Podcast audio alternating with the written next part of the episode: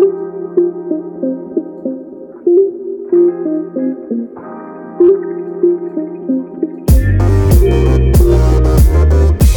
there, fitness friends, mental health champions, anxiety warriors. Welcome to 40,000 Steps Radio. I'm your host, Christopher Heimerman, and I am not a licensed healthcare professional. Not a doctor, not a counselor, not a father of three sets of twins. No, I'm a guy with 1,099 days of sobriety, and I'm a guy with the gumption to put his story out there. No, I, I am I'm a parent to one set of twins, but I have on the podcast, I'm so spoiled to have on Josephine At Atluri, who is the mother of three sets of twins and a singleton, just for fun. She's got seven kids. Josephine has a new book coming out called Five Minute Mindfulness for Pregnancy. She graciously shared her journey with miscarriages, fertility issues, and going the route of using a surrogate not once but twice. She's an open book and an absolutely beautiful soul. So glad to have her here and to have all of you along with us. I'm looking out the window and it's a beautiful day for us to get our 40,000 steps in. So let's get it.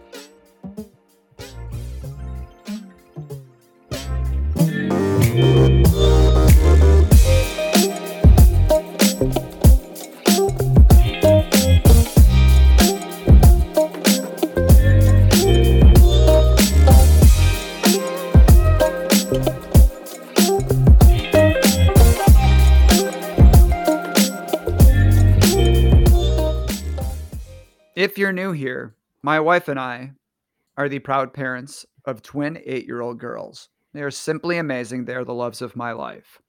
If you're in the process of deciding whether to enter this, you know, crazy thrill ride that is parenthood, I got some tips for you.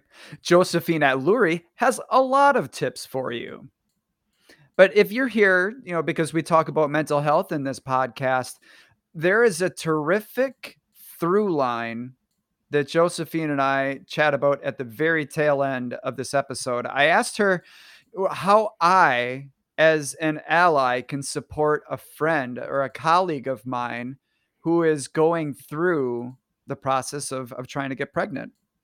Uh, you know, friends of mine have gone through IVF. They've tried any number of different methods. Uh, many of them have struggled. Many of them have beautiful success stories, and some of them don't. So I asked her at the end, I was like, you know, how do I provide support? What's the right way for me to support somebody who's going through this? And her answer was a beautiful one. And it's such a universal theme that she recommended rather than trying to provide answers or insights to simply be there with the person who is struggling. Be there for them to vent, be there to provide comfort. And it reminds me of a story that one of my counselors had told me. It's about a guy that he knew who had lost somebody. Uh, I think it was a family member who had passed away. And at the funeral, everybody and their brother, you know, continues going up to this guy. I'm here for you. Anything you need. What do you need from me? And it puts this level of expectations for us who are grieving and struggling to tell this ally who has all the right intentions and beautiful intentions to explain to them how they can support you. When in all actuality, if I'm struggling with depression or if I'm going through something, I have no idea how you can support me. So this guy leaves the funeral home, can't deal with it anymore, feeling overwhelmed and frustrated and angry, frankly. And so he walks down by the lake down by the pier, walks to the edge of it, sits down. He's got his feet dangling over the edge. He's just fuming, but he's trying to take some deep breaths and he hears footsteps behind him. Uh, he turns around and he sees a friend of his and he says, So help me God, if you say that you're here for me, I'm I'm gonna punch you. I just can't deal with it anymore. And his friend sits down and he says, No, I I I just want you to know I'm here with you. And the importance of that preposition cannot be overstated. That when we tell somebody who's struggling, I'm here with you, I'm here with you on this journey. I, am not here to provide solutions or to fix anything. Makes all the difference in the world. So I'm glad that we landed on that universal theme. However, as you might expect, the bulk of our conversation is spent talking about different paths to parenthood. I find it to be a fascinating conversation simply as an objective listener. But if you yourself are exploring uh, parenthood, how to get pregnant, how to how to have a successful pregnancy, and to to feel the feels without being completely overwhelmed with it, you're going to absolutely love this. Hey, so speaking of mindfulness, you're going to want to check out my very favorite running coach, Michelle Quirk, and her business, Mindful Marathon. I say it on the podcast a lot exercise is medicine. Well, my favorite pediatrician and running coach, Michelle Quirk, she's helping countless people get healthy and realize their potential through her business, Mindful Marathon. Maybe you're looking to run a mile without stopping to walk, or you're training for a 5K or a marathon, any number of distances. Maybe you're a former track star who hasn't laced them up in years. Michelle meets her clients exactly where they are, and she gets results. She does so by building you an individualized training plan. She's with you every step of the way with regular calls, check ins, and support. Go to mindful marathon.com right now and click on that purple button in the upper right, the one that says schedule a call. Take advantage of a free consultation. Every runner starts from somewhere, even if that mile is zero. Michelle's gonna meet you there, she's gonna root for you, and she's gonna celebrate with you at the finish line. So go to mindful marathon.com right now and start your journey today. And with that, we're all set. Y'all ready? This is my conversation with who I now consider a dear, dear friend, Josephine Atluri.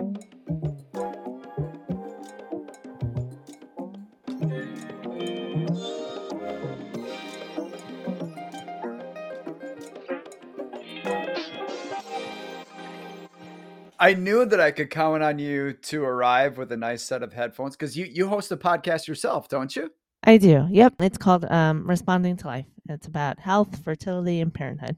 I'm curious about your timeline. Like mindfulness is obviously a huge part of your story. It's what you do. Uh, when did mindfulness come into play? When did you decide I'm gonna I'm gonna launch a podcast? I'm gonna make this my livelihood. Yeah, um, that's a, a great question. The podcast I actually started right before uh, the pandemic hit, and mindfulness was an ongoing thing just for myself personally, not as a profession, um, for many years back.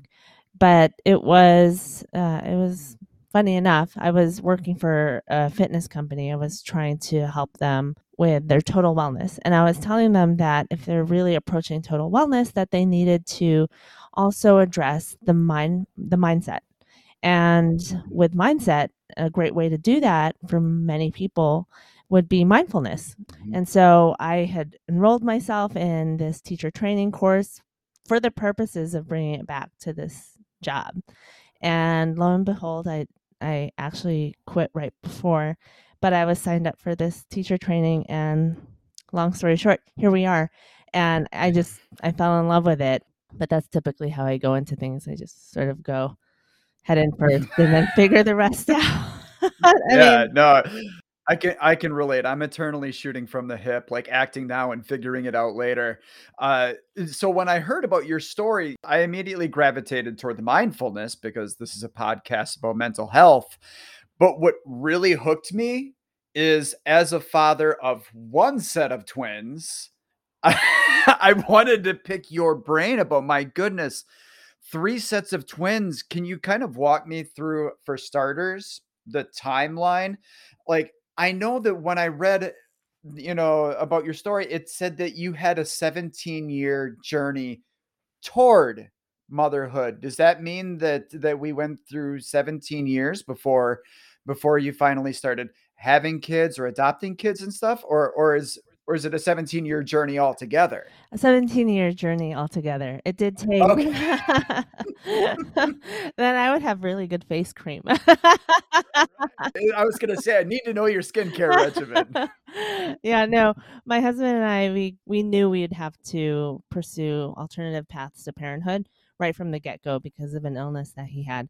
And so when we were we were married for a couple years and then we knew it would take some time so we jumped right in we we went immediately into IVF, which, you know, for many, they have to go through so many years of doing other things first. So I consider that a blessing that we were able to just skip all that. Um, but it didn't work. Naively, we thought it would work immediately because we were young, and um, it didn't work for a number of years. It finally did work, and then we had a second trimester loss of twins. And it was at that point that I really had an opportunity to to just pause and and take care of myself and grieve and hmm I thought I fully addressed it, but I'm sure we'll come back later to it. It really, the trauma of trying to conceive um, came back to rear its ugly head in different ways. But at that point, you know, we decided let's pivot and we pivoted to international adoption. And that's when we welcomed our first son home. After having him at home, like just the weight of all of that, that burden of trying to conceive finally came off our shoulders. We were able to enjoy him for a, a year. And we thought, okay, let's just try this one last time. And if not, then we're happy, we're good. Um, and it worked. We switched facilities, we did this out of state sort of IVF treatment, and we brought home twins. But it was a really, um, it wasn't a great pregnancy. I hated, I'm, I'm very honest about it. I hated every minute of it, which was not hmm uh, what I had expected it to be like, and and trying to reconcile that was really hard for myself. Well, and who does? We have this romanticized, like, visual or perception of being pregnant and how it's it's this beautiful thing. How however, I mean, for a lot of folks, that's not in touch with reality because of, you know, the the physiological things that, you know, the the the mental struggles that you go through. What exactly did did you hate about it? Was was it all of the above? Well, yeah, no, and uh, it was it was that I was living in fear. So I was really scared of my body Oh, goodness, yeah. um, having that loss before, and the problem with that is that there there was no explanation. Uh, what was given was unexplained loss, unexplained infertility, and so they, you know, they basically threw the kitchen sink at me, knowing that this is my last go at it. And so they, you know, I had a surgery where they had to close up my cervix, but then they also put me on modified bed rest. And so it was just in no way fun at all. I only think I only took one picture at the very end because I didn't want to jinx Mhm, the whole process and I mhm. had none of the the things that other people have like the shower and everything. I was just completely in my head about the whole thing. As you can see, I did not have mindfulness and meditation at that time. I really could have used it and that, you know, is part of the reason I'm like that fuels my passion to help other people because I wish I had these tools. What we were talking about the at the top of the conversation of introducing mindfulness into total wellness, that came after the fact, like, later in your story, it sounds like. Yes, timeline-wise, yes. You know, I didn't work throughout the whole um, up until this point of giving birth to our first set of twins. I was dabbling in some things for myself, but it wasn't it wasn't that other career in in total wellness and then mindfulness that came that came um, with the second set of twins, which is what happened many years later. You know, during IVF, you get to save all of these. We were lucky because we saved many embryos. You know, you get a letter every year reminding you of their existence, and after working so hard to create them, we just we couldn't give up on them but i just knew that i couldn't do it and and i didn't own up i, I kept talking about the physical aspect of not being able to carry i never brought up the mental aspect of it which was a big component i haven't been able to own up to that really up until maybe like the last two years when i've dove into the fertility advocacy community Mhm. because it seems so taboo to say that a big piece of this was that I just mentally could not handle it. So it was much easier for me to say physically, I just could not risk it and I just could not do it because that was also another piece of it. But a big piece was the mental component. And and so anyway, um, about five years passed and we decided, well, let's pursue surrogacy because now we have the capability to do so. And that's when we partnered with a surrogate and she carried two embryos for us. So that was IVF um, um, set of twins number two, two boys. The first one was boy and a girl. And then um, there are big gaps between our kids. And I'm about to get a whale of an education. When you have a surrogate, uh-huh.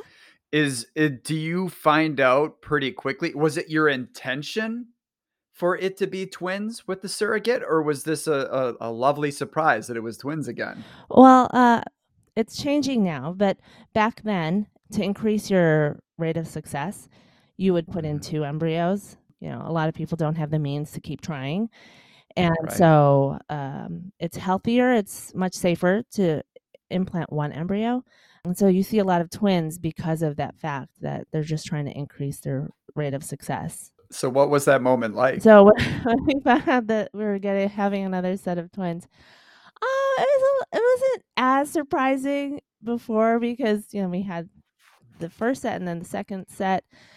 Uh, it was a little shocking for sure, but it Mhm. was more shocking once we actually got into it. Once we stepped into the role, now having to manage 5 children to go from 3 to 5, that was Mhm. that is what drove me to mindfulness. Well, that uh, that there it is. We have closed the loop because my wife and I had our twins, and I always wanted to have 3 children. But the the mere prospect because, of course, if you have a set of twins, you're more likely to have another set of twins compared to the average pregnancy. So the just the mere thought of having another set of twins was enough for us to say, "You know what? 2 is great. We're we're not we're not gonna roll the dice and hope for a 3rd out of fear of having a 4th." It hey, before we get into that, I I wanna I wanna make sure that that I ask you about this before it gets away from me. I in your first pregnancy, when you're having your first uh, I'm sorry, your first set of twins at what point in your pregnancy did you finally take and share that first photo? Oh, I didn't, um Or did you not share it? I I didn't share it. It was back in the day. So those twins are 13 now, and so it was Uh-huh. pre pre-Instagram, pre all of that. I mean, I think we had Mhm. Facebook, I think. Yeah, but it Um was a different It Facebook. different, yeah, yeah. So and we were living in New Hampshire, so we were away from everyone. Mhm. So it was very easy for myself to just go inward, Mhm. like, physically, and and everyone gave me my space because of what had happened. So I didn't Mhm. share that until, probably many years later. Now, I think if if we were writing, like, the Hollywood script, it would be that you have your twins, and it's this life-affirming moment, and everything's fine, and all the struggle that you went through, you're just suddenly healed, and everything's great. What was it realistically like for you when when you had your twins emotionally? Was it relief? Was it joy?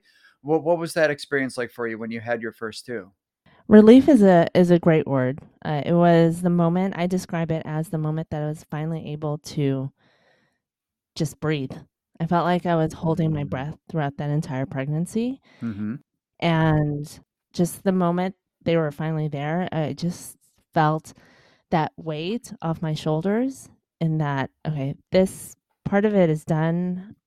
We're good now. We're finally we're Mhm. finally good." And, Yeah. um, the fear, like, that the weight of fear is just immense, and so I felt that lifted.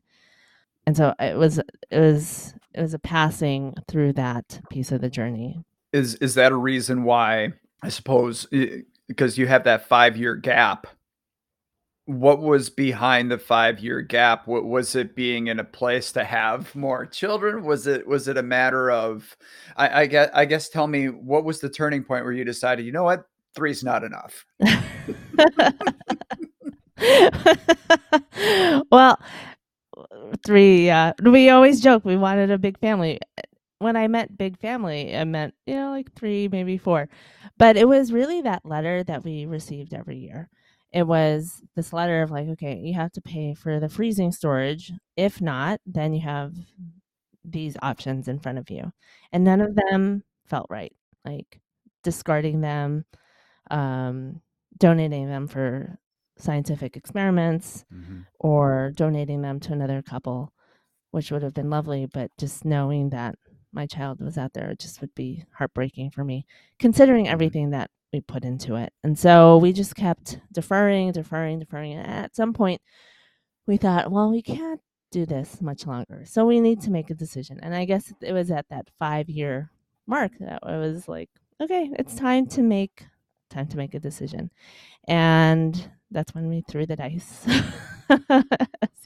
and, and and you rolled uh I don't want to say you rolled snake eyes, but you rolled a pair. we rolled a pair. Two of, yeah, yeah. Yeah. So there there's so much wrapped up in all of these methods of having children, all of these uh, paths to parenthood.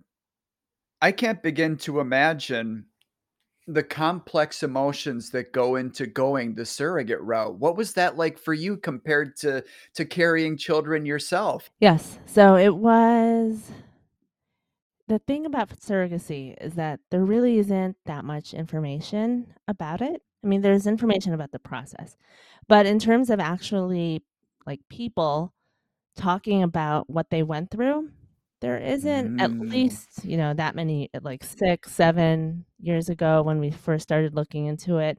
It was really very hush hush. That's pre- that that is precisely why I have you here. Oh, Be- because I mean, the idea is one of the reasons I was so excited to have you on is because folks are going to be listening to this, and this is sort of a what to expect when you're expecting a surrog- a surrogacy pregnancy. So I I can't thank you enough for kind of walking us through this, and I'm sorry for breaking up your flow, but that that's that's why I'm grateful for having you. Yeah, no, I I I um, it's a pleasure to be able to speak about it because like I wish I had information. I wish I had other perspectives back when I was considering going into the process and once I was actually in it because the sur- uh, my our surrogate and me and my husband, we had to just figure it all out.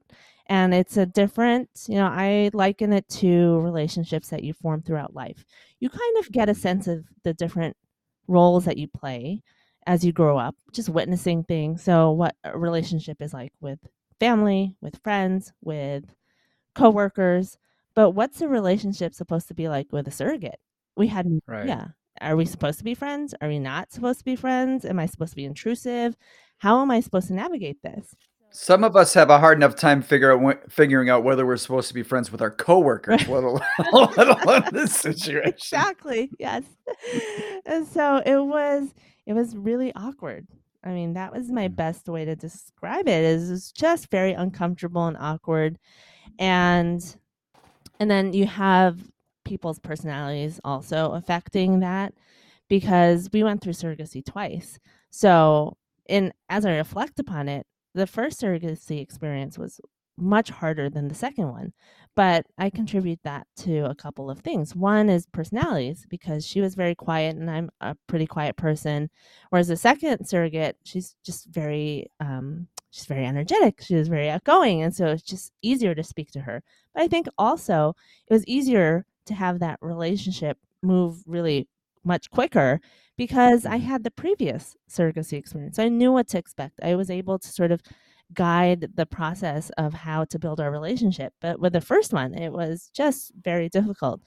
And it was tough in the beginning because she wasn't pregnant yet. So we mm. would do she would do the testing and I would check up on her, but there aside from just asking her how she's doing, there wasn't really anything that we could bond over at that point. Mhm. The moment she became pregnant, though, it switched.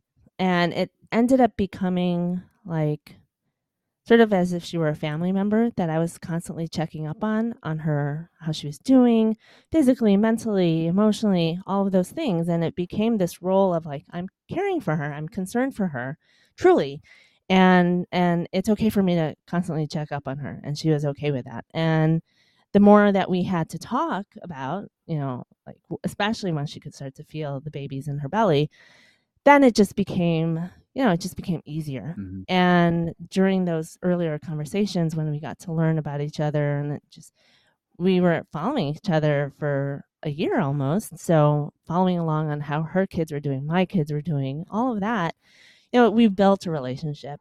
And so, but I mean, that it was tough going because we started from scratch and I had no guardrails and it was just trying to figure it out. And this is not to say that you have to become friends and have these in depth conversations with your surrogate. I mean, I know other people now who did the complete opposite. they Hmm. Hardly interacted with their surrogate. They don't keep in touch with their surrogate afterward. Very, very, very almost like transactional or like just just utilitarian. Right. As for for those who are considering this route, uh, uh, is there a point in the process where you like interview surrogates or that you see like resumes? What what, what is that like in terms of making that connection or that pairing? Yep. And so you start off by well, I mean, there are many ways to do it, but the way we did it both times is we used a a, a surrogacy company who would have um, surrogates who we they would match you with, and it would take it took at least half a year for us to finally get to the top of the wait list. And then once we were there, they submitted dossiers to us, um, applications of the where the surrogate would answer a bunch of questions. We would get their history, their education, their medical history, all of that, and uh, from there we would decide if if we would like to interview her and her partner, and and then we would do something like this, we, where it was like a Zoom connection or something like that. And after that interview, we both have it's really fast turnaround because there's such a, a long wait list. I think it was like 48 hours where we had to say yay or nay to this partner. Wow. Um, and and it had to be, you know, from both sides. So we went through a handful, I would say a handful of resumes before we decided before we decided to actually have an interview with someone. yeah. And it was weird because it was kind of like I was going through like I was at work, like I was in HR and I was going through these resumes, except I was being almost as like a Seinfeld episode where I would nitpick the tiniest little thing and it would be it would just I'd have to sit there and question myself and be like, am I just being too picky here? But then I thought, no, like this is a huge this is a huge deal. I'm asking this person, a stranger that I don't know, to do to carry our children. Mhm. I mean, it's okay. It's okay for me to be nitpicky that, you know, that she misspelled this word. Like, Yeah. like little thing. It really truly felt like a Seinfeld episode. Um, but you know, it ended up working out. I mean, she's lovely. We still keep in touch with her. Um, It the the first surrogate. yeah, yeah. Yeah. Yeah. Yeah. So as so as that, you know, pregnancy went along, what were, you know, what was like the third trimester like as as you got close? And I guess, you know, ultimately what was it like? You know, are you are you in there, you know, in the room when when she has the children? How does that work? Well, uh, for our first surrogate, we were living out east, and she was um, on the west coast, so Okay. we were not able to. She was able to give us um, a heads up, and my husband flew out because I was still with the, I was still with the three younger children, so he Yeah. he he flew out. And I, I really wish he had like a GoPro camera at the time because he didn't.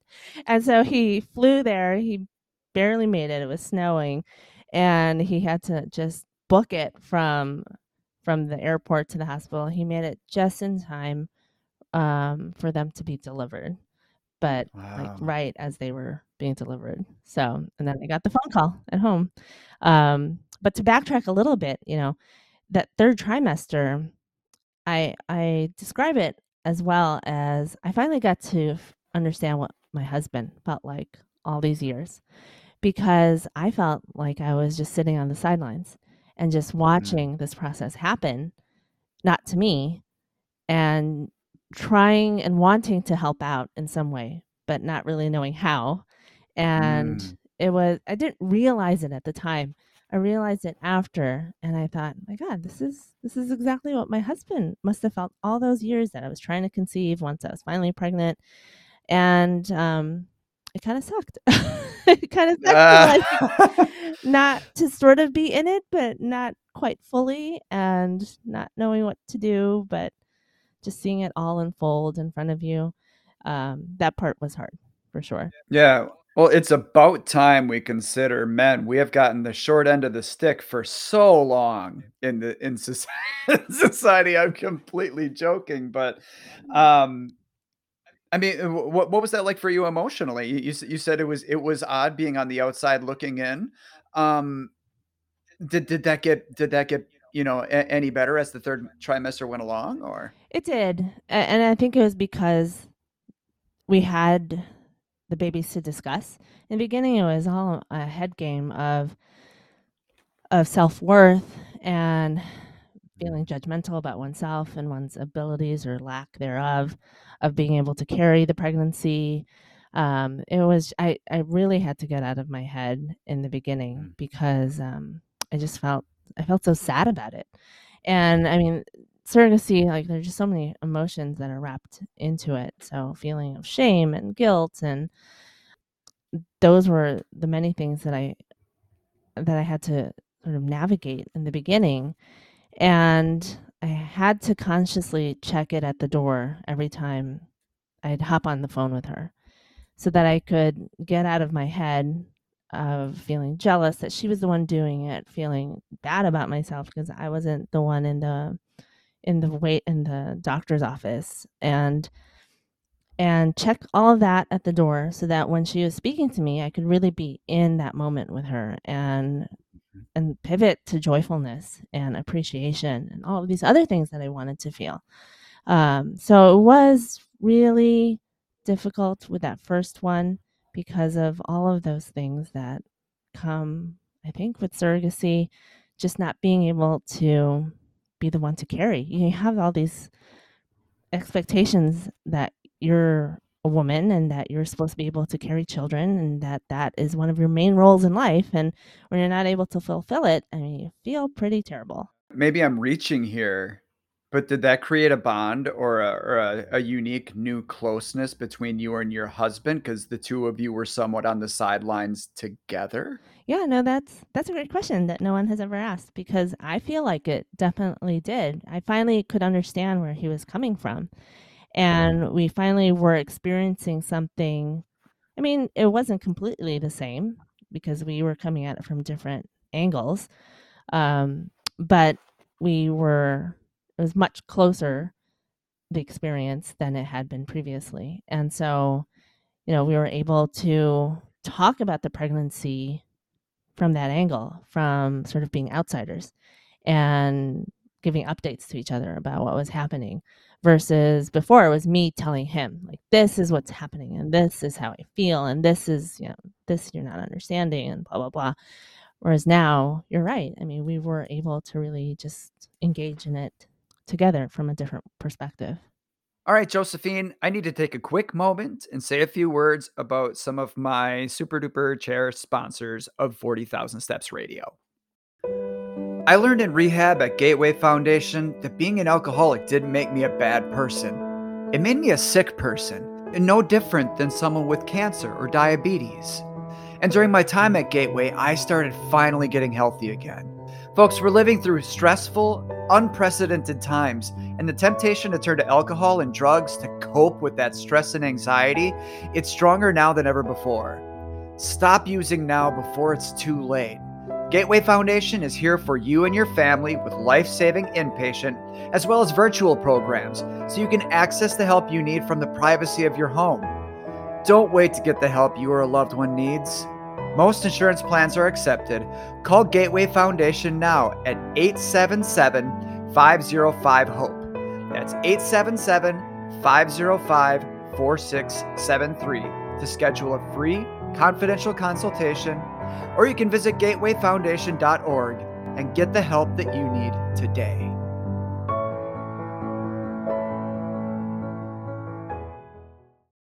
You know, I'm an anxious person. Well, I'm really worried about my good friend, Mother Earth. And that's why I love Bambu Werx. Bambu Werx creates stylish, sustainably made, high quality sports apparel headbands, wristbands, gaiters, beanies, even performance masks. The wristbands, they've got this pocket where you can put your ID or frozen gel packs. Bambu Werx does more than athletic apparel. You gotta check out their amazing trucker hat. It's got that rubber enclosure, so if you're like me and you like to flip the cap around, it's not gonna leave that annoying dent in your forehead. Bambu Werx sources its product materials in eco-friendly, sustainable manner. This goes beyond the apparel. They're focused on sustainability when it comes to production and their packaging. We're all trying to do our part to take care of the planet, but shouldn't we look good doing it? That's where Bambu Werx comes in. Visit bambuwerx.com, that's B A M B U W E R X.com to learn more, or head to 40000steps.com to check out Bambu Werx' exclusive line of 40,000 Steps gear. Bambu Werx, skin friendly, earth safe, it's apparel for today's active lifestyle.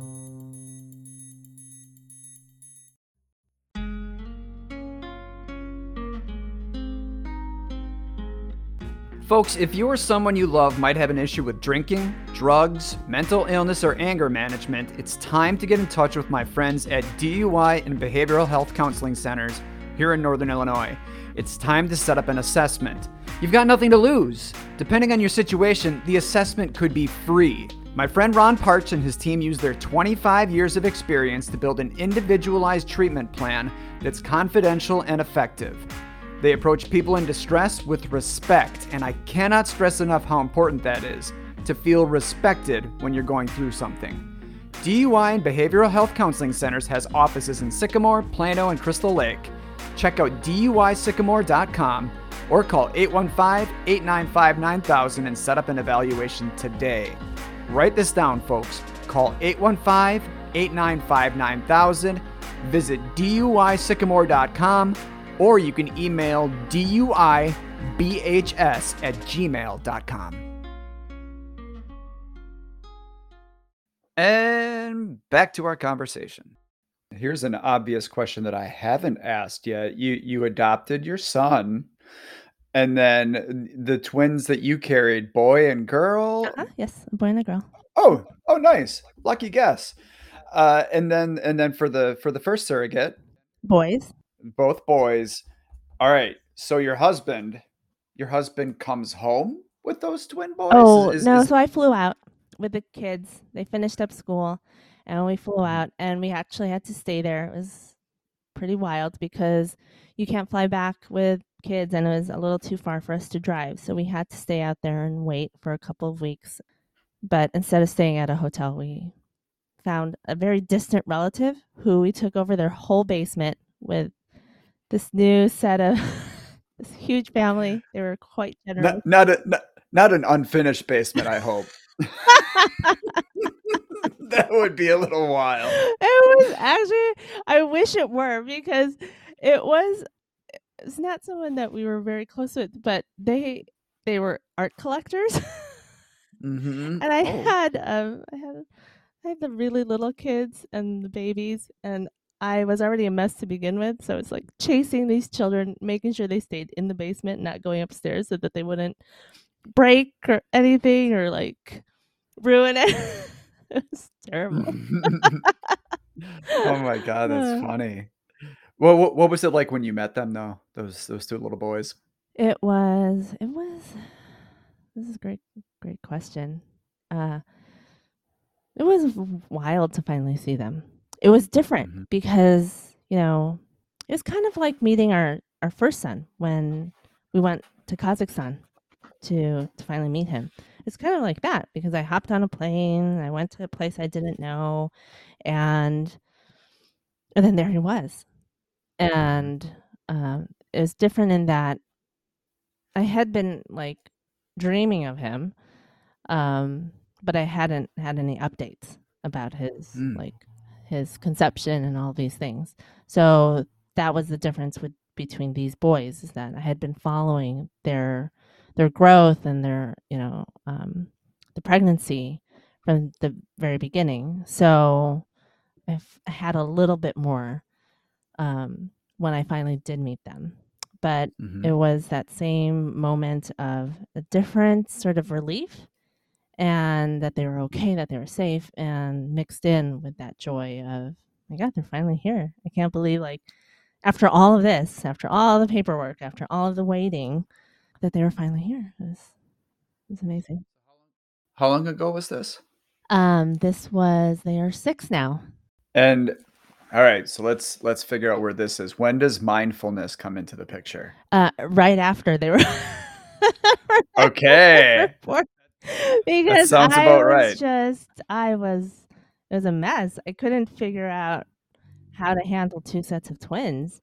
hmm And How how old were the how old was the first set at that point? um, at that point, they were six six years old. What the, the gap is right now they're thirteen, so they were they just turned seven. Okay. Yeah, Okay. Gotcha. All right. So th- so they're a, a little self sufficient. yeah, yeah, yeah. Uh huh. So yeah, yeah. But but the, but at that point they're self sufficient in a in kind of a bad way at times. Because they're because they're developing a sense of independence. So you so you're trying to play the install guardrails right, right. while you have infants. Yeah. Yeah. Yeah.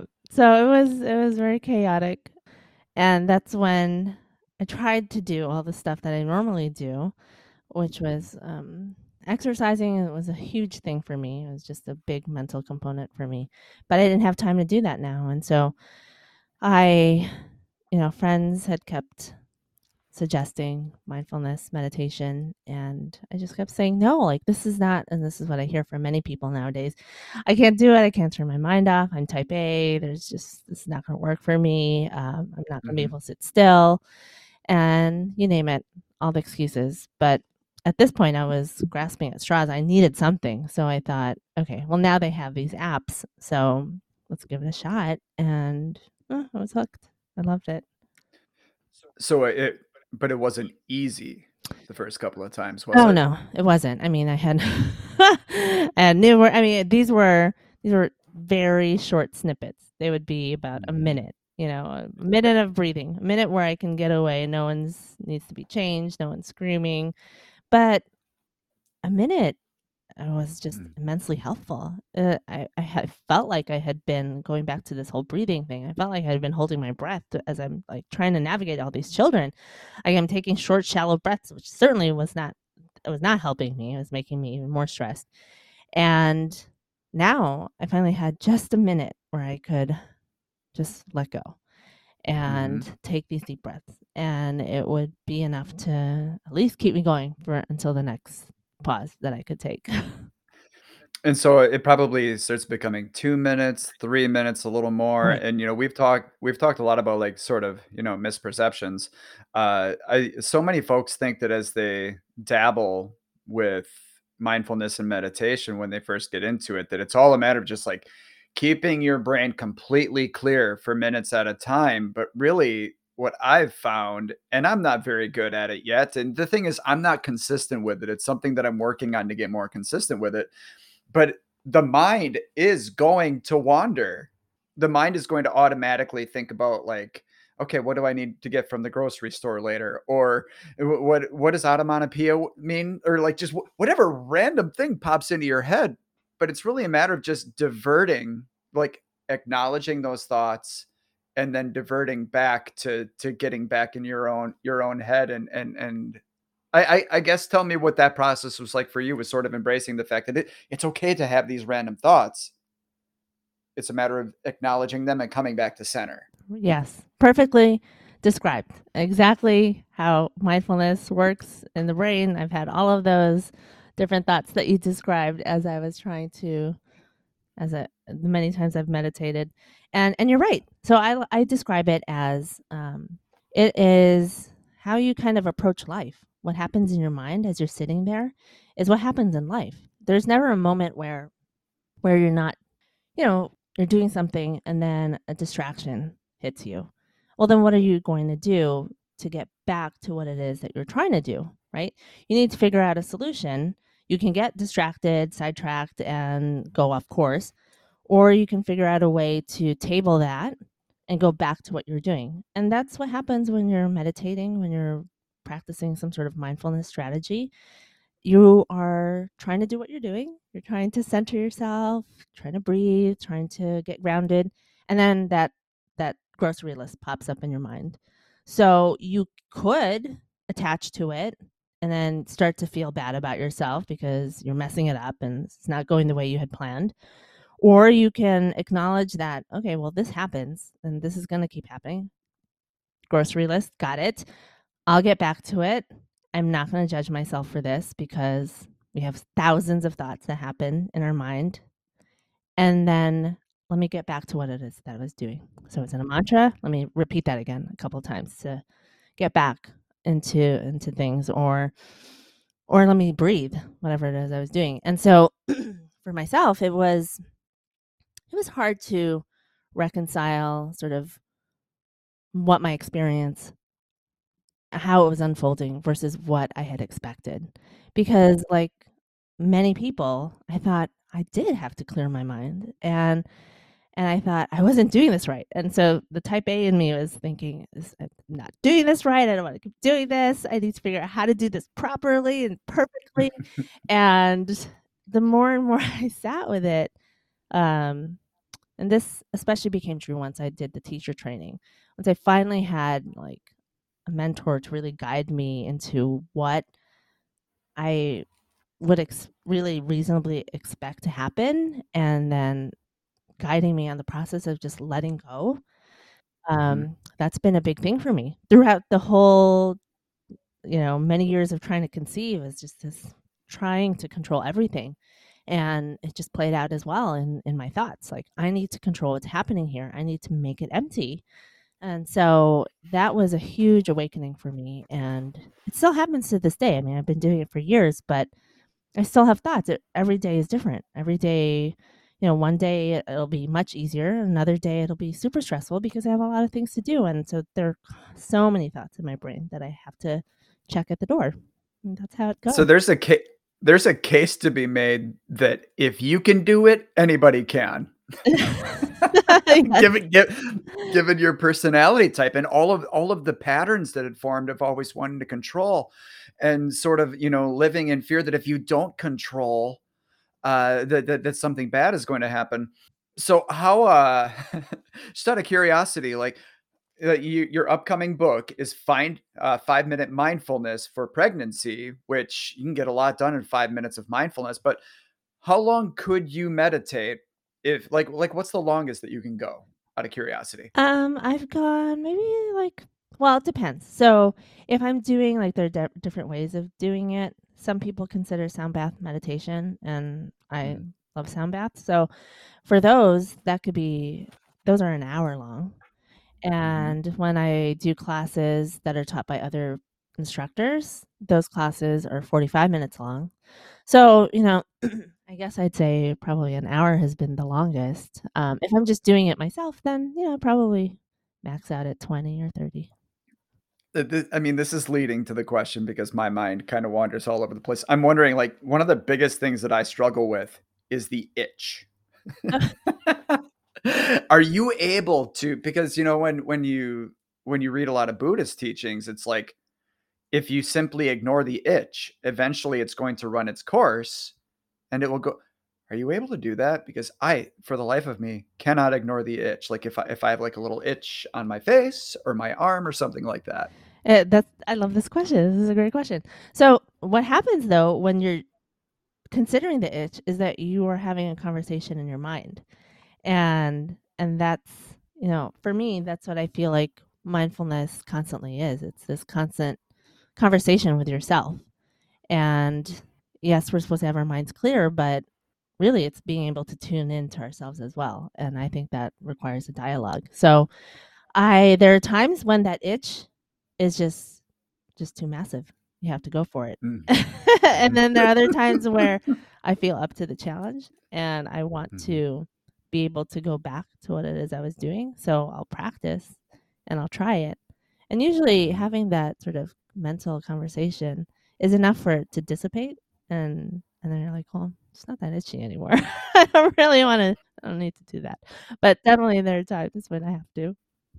Yeah, but but I mean, there's something to be said for like the training of mindfulness is being able to like acknowledge that itch, and if you really got it, you scratch it, and then you come back to center, which builds a skill. It it, it builds your ability to meditate. One thing that I love about this conversation that we're having, because like I said, my my brain tends to hop all over the place, but there is a natural progression of this conversation, given that we're going through your timeline. So it's easy for me to get back into the flow here and ask, okay, you have five children at this point. You're getting into mindfulness. Uh, so you decide to go the surrogate route again. Is this the similar situation where you know that there are more embryos? Is is that the the motivating factor once again? Yep. Same same letter, different uh, actually same facility, sending us the same letters. And this time these were the last ones. And so it was that same idea of, well, this one was harder though. This one definitely was this one, I'll have to be honest, I was easy. I I I could have made that decision to just to pick one of the options. Mhm. Maybe not the donating. Maybe not the throwing. I don't know. I don't, I I felt like I could have made a decision, but but then the more and more we um thought about it, it just it just didn't work for us. Mhm. But, you know, that's because we had we had the ability to make this choice, right? If we didn't have the ability to I mean, the decision would be made for us. Mhm. Surrogacy is not is not something that you can just walk into and just be able to do. Not many people are able to do it. It is just so cost prohibitive. It's like combining adoption and IVF together. It's absurd. And so we were lucky that we had this amazing choice to make and that we were able to pursue it. Um, but it was a little bit trickier, which is why there was another big gap in in the kids. So my my boys are six, and the girls are turning one in a couple weeks. So that's um that's five another year- five years. Yeah. So girls then. Yep. So we have each type of twin variation. Yeah. That's so wild. Uh, my my my wife and I have twin girls, oh, okay. And I think you know, kind of the the I don't know if everybody has the hope, but for me, it was like, boy, it'd be wonderful if, if we had a boy and a girl. When we found out that they were girls, though, I was so much happier than if they than if they both would have been boys. Like I wanted to have a daughter so bad. So when we found out that we had girls, I I thought at the time, and it's been confirmed over and over again that we absolutely hit the jackpot with with our little girls. Oh, that's beautiful. Yeah, the boy boy energy. Wow. We're feeling it.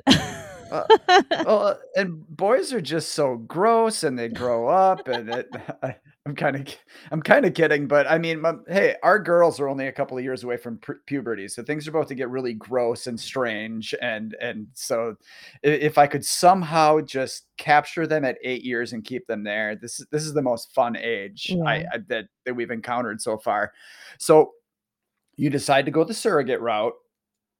Do you find what was it like when you once again find out that it's not one but two? it was it was kind of a moment where it's like, well, of course. I mean, Been there, done that. yeah. of course it is. It's our luck. we should go to Vegas.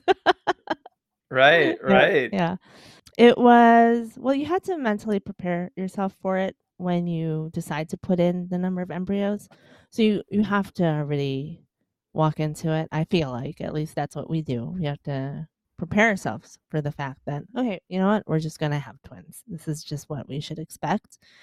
And and then if it's not, then that's okay. We'll we'll we'll grieve that. We'll figure that out. Um so it wasn't wasn't like we were blindsided each time, at least with the two surrogates. Even with the, with the one the set that I carried, you know, we knew we were putting in two, so we just had to get in that head game for it.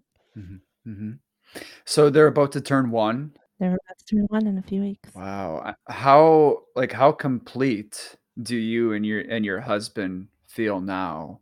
Uh, obviously, seven is enough, right? There are no more in the freezer. There are no more. Yeah. Um, it is wild. Although every time we look at them, I it's I just think, gosh, I couldn't imagine. I couldn't imagine life without these these two. It's Mhm. so wild that way. I mean, it makes is a whole other level of craziness right now. And uh, where, where where are all of they? Are, are you on your Oh. own or how are you doing this? Yeah, yeah, yeah. And well, and you've got the blue sky in the background. It's so like you're this is so soothing watching you with the clouds drifting by. That's true. Um, babies are downstairs. Six year olds are at kindergarten. 13 year olds are at middle school. And I hope that eldest woke up. But he's a teenager. They, they love to sleep. It's driving me nuts. I hear that. I hear that. Well, well, I, I know you went to the University of Chicago, and, and we live like right outside of Chicago. Uh, where are you now? I'm in Los Angeles. I never thought I'd end up here, but yeah, I was born and raised in Chicago. Okay, so eight eight forty seven a.m. That's not too late for a teenager. Come on. uh, there was a lot of scrambling this morning. yeah, yeah. Oh, oh, but I, uh, I, boy, I'm such a dingus. I forgot he's got to be in school. Yep, he, exactly. Okay. Are, are you are you sure he got there? I don't know. we'll find out when I walk out of this door. oh, great. Oh, wonderful. Well, we should probably wrap this up. Um, I mean, tell me about the new book. Like, I, one thing that I find interesting is that you already wrote a book that's out there, Mindfulness Journal for Parents. Mm-hmm. Yep. The new one, Five Minute Mindfulness for Pregnancy. I guess explain the title and sort of the the the intention with the book. First off, I mean, we think back to like eight minute abs. It's nice to think that, oh, I can get a lot done in five minutes. But so, I mean, there's an allure there that people can realize I can really accomplish a lot in five minutes. But then rather than for parents, it's for pregnancy now. Was was that a, like a deliberate shift of of tack? I started with parents because that was top of mind for me. I get so many questions mom of five or mom of seven. Um, how are you able to use your mindfulness? And so I made a quick book. It was it's like a journal that a parent can use with without their child. And and in my dealings with mindfulness and meditation, I start with people who are trying to conceive, since that's you know that's so close to my heart. That's my background, up until and through they become parents. And so it just seemed like, well, you know what? If it's really hard to start a habit when you're in the thick of things when you're in mm-hmm. parenthood and you're trying to navigate all of these new things and challenges wouldn't it be better if we could get them beforehand if you know if they could have started while they were preparing for parenthood during their pregnancy it just makes it that much easier for them to let that habit stick to be able to go back to it if, if they fall off to if they have done it while they were while they were pregnant like during those nine ten months and even before when they were trying to conceive if they were able to have like a five minute practice or know the strategies that they can use when they start to feel overwhelmed when they start to feel anxious um, and have that in place before you know before they become parents. And so that was the idea with the second book with the five minute mindfulness for pregnancy is that as I witnessed myself,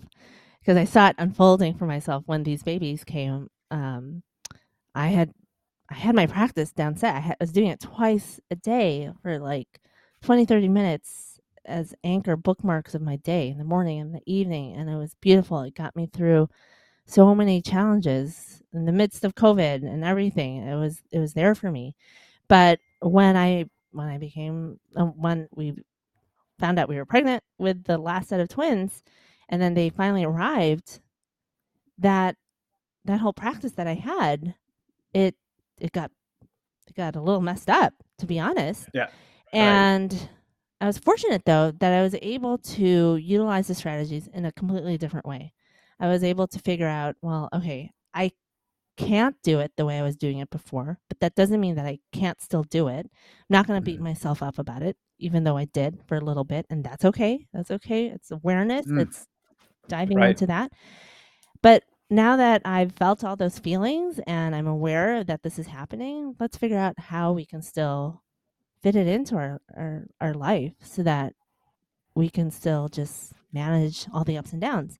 And so there were things like you know what? I'm going to start breathing when I'm rocking them in the rocking chair. I'm going to do these breathing techniques there.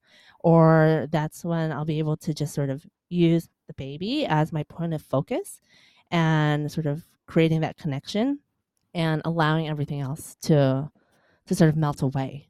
Yeah. Right? As you would do in a meditation. But if I didn't have the training beforehand, if I had not done this prior to them to their existence, to their them joining our lives, it would have mm-hmm. been so hard. I mean, Yeah. I that's how I approach my teachings and, and my books. It's just coming from a place of reality. Uh, Mhm. having gone through all of this, is that I I know how hard it is going to be to introduce something. And, and like you said, with with the book, then you're being very proactive and giving people the tools rather than reactive once they're in the thick of it. Uh, so obviously, you know, the book is going to be incredibly, like, completely invaluable for folks who who need those tools. I'm not sure whether it explores this at all, but I, I want to wrap up by kind of flipping it on its head. Uh, what about for me and for anybody who has their little family or never wanted kids, whatever their circumstances are? I have a lot of friends in my life who are trying to get pregnant right now and who are going through IVF and trying a lot of things and it's not working and they're struggling. How can I best support somebody in my life who is going through this? Because I have to think that that that would have been huge for you to have people who who supported you the right way as you were going through that. What what can I do as as as an ally, so to speak? This is a very thoughtful question. I really appreciate you being able to um, bring this up and and have this in the conversation because it's such a difficult um, place to be in. And what people tend to do, what I've found and what I've heard in the community, is that people want to help you, and it can come off in just kind of the worst ways sometimes because they're trying to offer you advice, they're trying to comfort you with the words, and the words and the advice just aren't really what they want to hear, and it just Mhm. rubs the wrong way. So we've found, and I say a collective we by advocates and clients and you name it, that sometimes you just want to know that a person is there for you to listen. And just simply saying, you know what, you're going through a hard time, or I know that you just went through this one cycle, or that you're waiting for a cycle, and all of this. So if you ever need to just vent or just talk about it, I am here to listen. And if you want to hear any advice, I'm happy to share with you, but I'm just here to listen to you. Uh, and sometimes knowing that you have a safe space where you won't be judged about what you're talking about, where they're not going to say something inadvertently that might hurt your feelings when you're already in this very vulnerable state, it means a lot. So just offering that, and I feel like that can be applied to all other aspects of life. It's it's a it's a total universal theme. It's a total universal theme because when when somebody tries to fix my problems, I lock up. When somebody tries to offer advice, uh, it- my uh, one of the counselors who I saw, uh, I, I'm I'm constantly in the market for the right counselor. It's this eternal journey, which I think is healthy. Uh, but I had a counselor who shared this story with me and this really points out the importance of a preposition. It was a story of somebody who had just lost a family member, had just cut, had the funeral had just wrapped up, and they had walked down to a pier and were sitting on the edge of the pier, their feet dangling, just so tired of everybody in the funeral home saying, I'm here for you. I'm here for you. I'm here to help you. And he's sitting on the edge of this pier and a friend walks up he hears the footsteps coming and he's like if so, help me god if you say that i'm here for you i'm going to absolutely lose my mind and the friend sits down he's like i'm not here for you i'm just i'm here with you and made all the difference in the world it's like we don't need to we don't need to solve anything there might not be any answers i'm just here with you I love that. me too me too so so yeah, it absolutely is a universal theme. I need to let you go to make sure that everything's running on schedule. But this is but this has been such a pleasure. And I can't thank you enough for uh, for providing a little education and some levity and just just uh, just your vulnerability is, is absolutely terrific. So I appreciate everything that you do. Well, thank you so much for the conversation. It was this great conversation, and I appreciate the opportunity to share. It's been a blast. All right, take care of yourself, and I can't wait to read the book. Thank When you. does it come out? It released today, actually. No, Yeah. really. Well, that's great. Then I can direct everybody to go out and buy it immediately. Thank that's you. awesome. I appreciate it. All right. Take care of yourself. Thanks. You too. All right. Bye.